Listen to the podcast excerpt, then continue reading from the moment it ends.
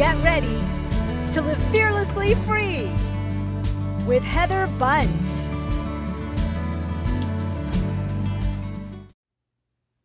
Do you have a dream in your heart? Or maybe you want to live a life of significance. Do you want to fulfill God's purpose? You desire to hear that, "Well done, my good and faithful servant"? Are you stuck at the starting line? Or maybe you got going with your dreams and then you just froze out of fear. Anybody? Welcome to Live Fearlessly Free. I'm your courageous coach, Heather Bunch, and I am here to help you live a life that is fearlessly free. So you can stop hiding. You can show up fully yourself, and you can fulfill your God-given purpose. Today, I am excited because this entire week, I am going to walk you through how to live fearlessly free so you can fulfill your dreams. So we are doing an entire series on overcoming fears, because fears is one of the number one things that is stopping us from fulfilling our dreams. So today is going to be for you if you need some courage to step out. You need some courage to step out into the unknown called your dreams. And if you are not sure that you can do what God put on your heart to do, I am also going to be talking to you. And if you are ready for 2023 or whatever year you might be listening to this, to be different from last year or the last decade or the last 2 decades or the last 3 decades, today is your day, my friend. Now, I love talking about fear. Why? Because I have had so much fear. I am called the courageous coach, not because I was always courageous. I had so much fear growing up. Fear of failure, fear of rejection, fear of conflict, fear of being myself, fear of disconnection, fear that I wouldn't get it right, fear that people would laugh at me. So much fear. And it held me back for decades.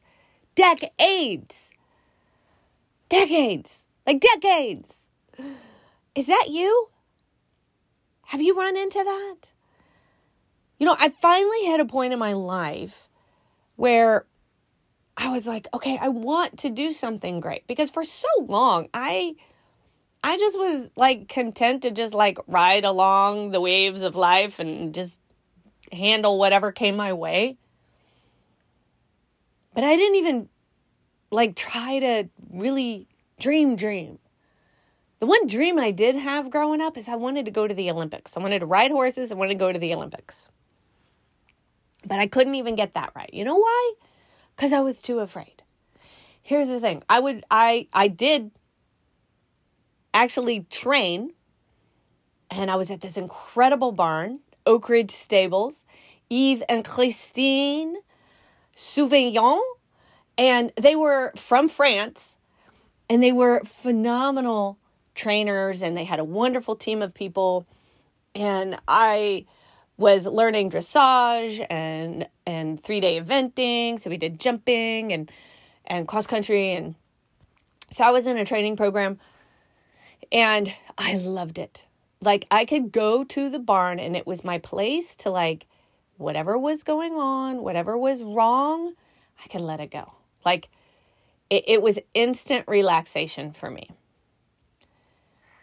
But there were certain things that still really intimidated me, and I was afraid to ask questions, and I was afraid to tell people what I really needed. And so I remember this one time we were preparing for a horse show. Now, this was my first away show. So I had done shows at the barn, and this was the first one where we were going to travel to another barn that was, you know, fairly close, but And then there would be people from all different barns competing at this one location. And I was actually going to be riding this one horse. I was testing him out to see if we would buy him. His name was Lavad. He was gorgeous. Beautiful, beautiful. And he was a very, like, so this was like a, it was a stretch for me. He was a I'd have to grow into him kind of horse. Okay. And I didn't know so there's these patterns you have to learn in dressage. Okay. And you memorize them. And there will be somebody that can call them out to you and tell you what to do next. You know, you go from this circle to that circle, and then you trot here and canter there and do this and that. Okay. So you've got all these patterns that you do, and then the judge judges you on how well you did, how the horse responded. And I didn't know my patterns, and I didn't even know how to find where the patterns were at. Like, how do I learn these things? And so I asked one of the other students that was on my team, and she's like, oh, you just go ask, you know, go to the office and go ask them for a copy of the booklet. I was like, okay. Did I go do that? No, I didn't go do that. No, I was too afraid. I was too afraid to go knock on the dang door and go ask them for what I needed. So showtime comes. I'm doing my little pattern. And this horse was how do I word this? Exuberant. He had this big, big stride. It was beautiful, but it was very hard to control. Okay. And I got off my pattern. So even though somebody was over there, like, telling me what to do, like, I lost it. I couldn't hear. I have a hard time doing two things at once. And so I struggled focusing on the horse and hearing what the person said. And because I had not studied the pattern ahead of time, I didn't already have it in my mind. So I didn't know what to do next. So the judge pulls me over. I go talk to the judge. She was really sweet. It was two things. She said, carry a whip. And I'm going to let you try again. She let me try again. It was pretty much a disaster, but, you know, I made it through and I finished. I was in such a state. I felt so humiliated. I felt defeated. I felt like a failure. And because I didn't see anyone else pulling this stunt of screwing up like this, right? And so the next thing I was supposed to do was a jumping course. And you know what? I didn't do it. I backed out. And not only did I back out, I didn't even tell my instructors that I was backing out. So they're calling my name and I'm not coming because I'd already put my horse away. I had already taken all the tack off because you know what? Heather quit. Because I failed. I wasn't even going to try the next thing. I'm going to fail that too. That was a pattern in my life. I try, I fail, I quit, so I stop trying. How about you? Do you try and quit because you failed? Do you try again? Did you just stop trying? Why did I do that? Why did I quit? And then why did I stop trying? It was fear. Fear was holding me back. Fear of failure, fear of humiliation, fear of what people thought of me, fear of the conflict of going and having a conversation with someone. Because even though it wasn't a hard conversation, in my mind, it was the biggest thing ever. And it petrified me. And I completely failed at that show. Not because I wasn't capable, but because I let fear hold me back. What if I had just gone to the office and knocked on the door and gotten the dang booklet? I could have studied it ahead of time. I would have known what my pattern was. things would have gone a little different. But I didn't out of fear. That's just like one episode that I am sharing with you in the moment of my fear overtaking me. And in fact, the whole reason my parents even put me in horses, because I was a horse crazy kid, but I'm going to tell you, horses are not cheap. And my parents forked out the money because they told me later I had a habit of quitting.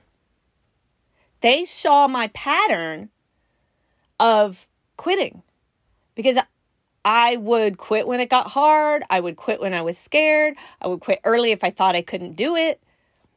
And they saw that and they were trying to preempt that. And so they put me in horses to help me learn to overcome that.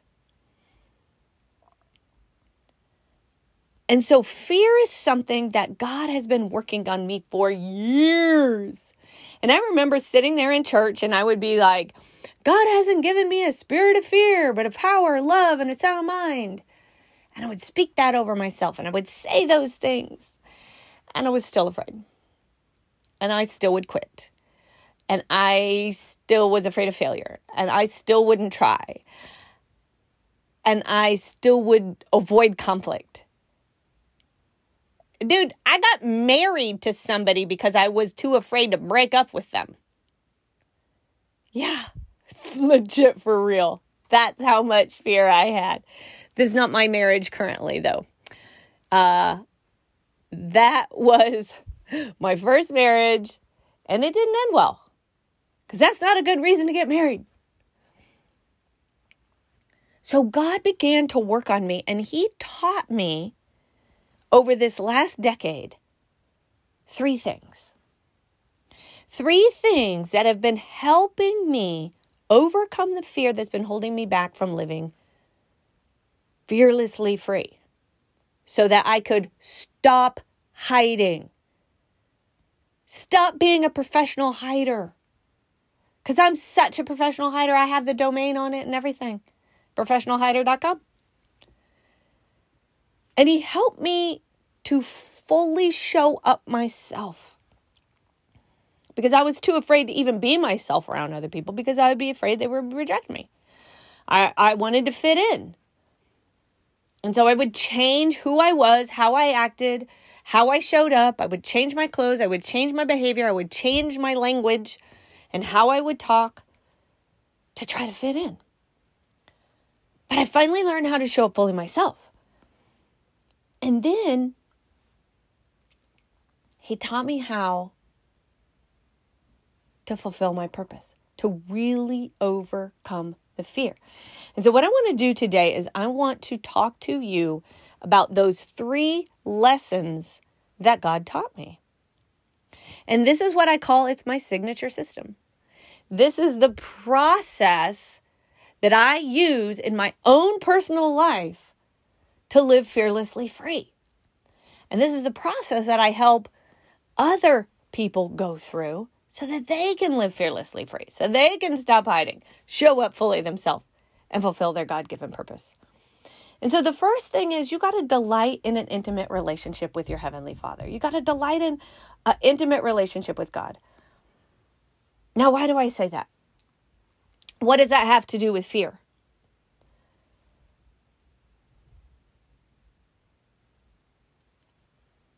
Our Creator created us, and He knows how we work. And our relationship with our Creator affects how we see ourselves, and it affects what we think we're capable of. So there are three components of delighting in an intimate relationship with God. Like, how do you learn how to delight in that? Because growing up, I saw God as somebody that looked at me and was like, Heather, you're really living below your means here. You are not fulfilling the potential that I gave you. Look at my other, Christians, followers. They're doing great. You're not doing so much. Like, I felt like I was being judged by God. But when I learned these three things, I realized that's not what was going on. It was that I was afraid to really enter into a deep relationship with God because of the way I saw him. And so the three things are: we need to rest in Father's love. We have to realize how loved we are by Father. Like, perfectly and unconditionally. It's not about what we do or don't do. But we are loved. For God so loved the world that he gave his only son. And he didn't come into the world to condemn the world, but to save it. It's by grace you're saved. So we got to know how loved we are. The second thing is we need to rest in grace, because it is by grace that we are saved and not of ourselves. It's the grace of God. He is, the word grace actually means he's leaning towards us to give us his best offer. Like, it's his absolute favor on our life. And so many times I think we think God's up there with a fly swatter, ready to like pounce when we do something wrong. But that's not what's going on. No, he's ever leaning towards us to give us his best offer. His best offer of the finished work of Christ. All the beautiful eternal life. Zoe life, which is life here and now and in the future. So we got to learn to rest in that grace. And then when we know how loved we are, when we know how to rest in his grace, then we're able to rest in his presence. I was always afraid to go to God before because I thought because I did something wrong, I didn't measure up, that he was going to, be mad at me. And so I would run the other direction. I would avoid reading the Bible. Now, I would go to church, but I'd sit there feeling condemned. But when I rested in his love, when I rested in his grace, then I could rest in his presence. Realizing sitting in his presence is like sitting there having a cup of coffee and a piece of pie with your best friend.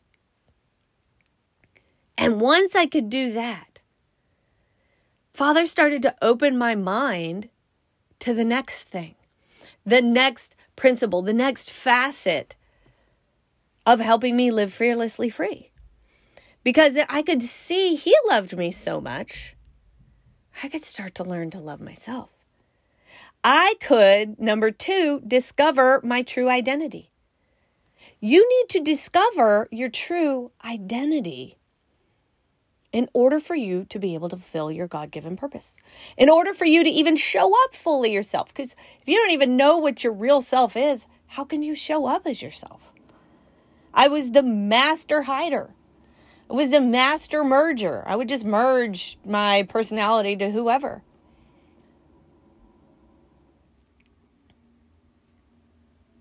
But when I discovered my true identity, then I could start showing up as myself. Now, I break down discovering your identity into, first, you got to discover your story. The story in your mind becomes a story in your life. For me, so much of my story growing up was conflict meant disconnection. So everything I did was wrapped around avoiding conflict, merging with people, changing my personality, hiding, not telling people my opinions. It was all so that I could avoid conflict so that there wouldn't be disconnection, because I thought conflict equaled disconnection. That's my old story. But I took that old story and I brought it into my adulthood, and it stopped serving me. So I ended up in a bad marriage because I was just happy somebody liked me. I didn't actually change, and I told you I was too afraid to, break up with them, even though in my heart I knew this wasn't right. But I let my old story dictate my life. And it dictated what I could accomplish and who I could be in this world. So you got to dig up your old story. You got to discover it. And you rewrite and create a new story. The other thing you need to discover yourself. Because so many times we see ourselves as these broken creatures. I'm broken. There's something wrong with me. I'm not enough. I'm not good enough. I'm not this enough. I'm not that enough. But in reality, we are God's beautiful masterpiece, created in Christ Jesus for good works. But we have to discover that. There's crud and junk of wrong thinking, of negative thought patterns, of hurts and pains that have literally layered over the top of us, so we can't really see our true selves. But when we chip away at those and start believing who God's created us to be, using tools and thinking patterns and scripture and all of these amazing self-development tools that God gives us, we start to discover our true self. And then, once we can see that, now we can discover our gifts. Because you know what? Honestly, I couldn't even see I had gifts before that point. Until I started to uncover me, I thought I got left with the empty bag holding the gifts. My brother got gifts. My younger brother got the gifts. My parents got the gifts. You know, my mom can write. My dad is incredible with people and connecting. And, you know, my older brother is an incredible speaker. And my little brother is really great. There's something about him that like people just love and like are drawn to. He's a incredible creative. He builds homes now. I wish he could build me a home. They're so good, Dave. Dave, you do such a good job. They're so creative. But our gifts are what we give to the world. God gives us these gifts to give to the world. But if we keep them hidden, they won't do us any good. Excuse me. And they won't do the world any good. We got to discover our gifts. What are they? What are you good at? What do you love to do? What's your zone of genius? Now, here's the thing. I started to finally discover these things. I became a life coach because I realized, you know what? I was really good at connecting with people. I was really good at seeing patterns in people's lives and helping to give them wisdom and clarity on how to grow from there. And was really good at encouraging others. I also discovered I was really good at speaking. Which is amazing that I could even think that. Because my brother was so great at it. And I know because people told me how great he was. But you know what? I'm good at it too. He's just got more time on me. Because he's been doing it since he was like 18. And he's like in his 50s now. I learned I have a gift to write. Just like my mom. Learned I was really good at connecting people. Just like my dad. Learned I'm actually really creative. Like my entire family actually is all creatives. So why I even thought I wasn't creative? That was because I didn't know who I really was. So I finally started stepping out into things that I felt like God was calling me to. I started coaching. And I was like, oh man, you know, I only know so many people, so I'm going to have to go networking. So I started networking. And I was like, I'm going to take my brother or my husband with me, Bob, because Bob is the master networker. He was incredible. He studied it for years and really became a master at it. And so I'm going to take Bob. He'll be my safety blanket. You know, like Linus had his little blanket with him, carried it all the time. Bob was going to be my safety blanket. Or he was going to be my prom date that was going to introduce me to all the people. And so we prep for this event. We're going to go. And I got scared while I was getting ready. And my face started getting hot. And I started thinking of all the things I don't know what to say. Or what if I freeze? And I don't even know what to tell him what I do. And my brain started getting fuzzy and my cheeks were hot and my ears were hot and my body just started feeling weird. And then bam, down I went. I fainted. I fainted before my first networking event. Legit, for real. Yeah. So all the fear that I thought, I'm going to work through this. I got this. It came in like a vengeance when I really started stepping out into what God has called me to do.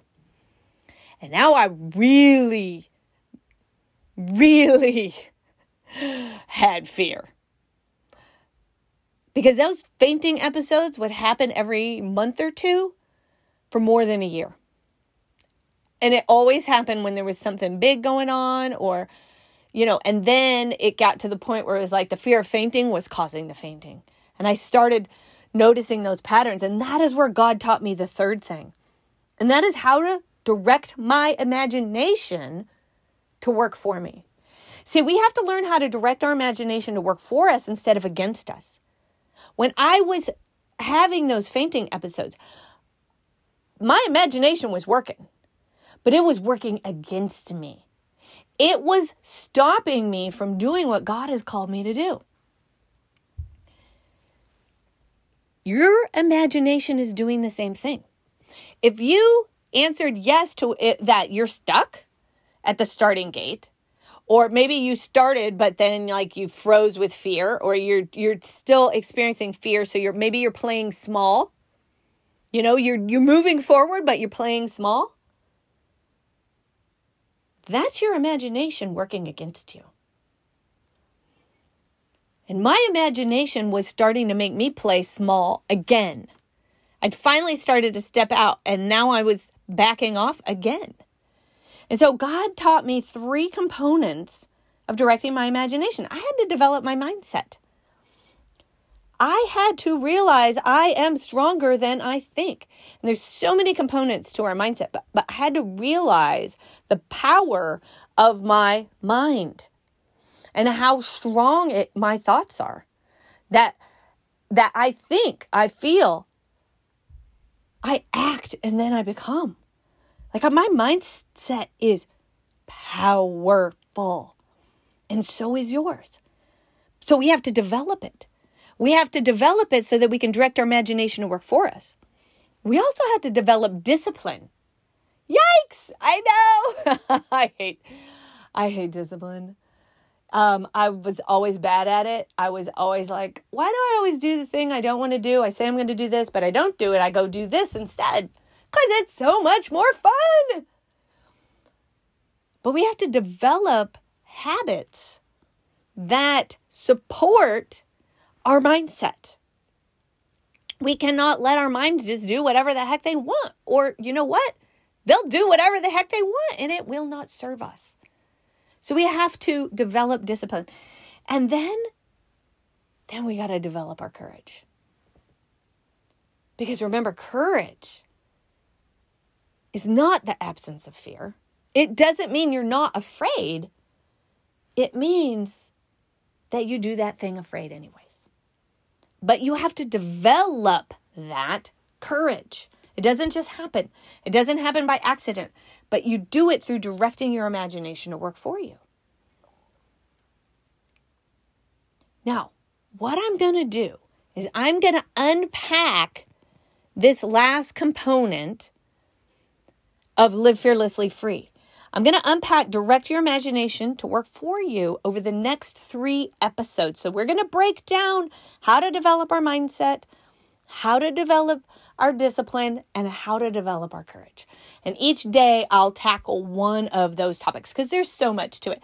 And I won't even get through all of it even just in those 3 episodes. But we're going to get you going. We're going to get you started. I'm going to get you unstuck, okay?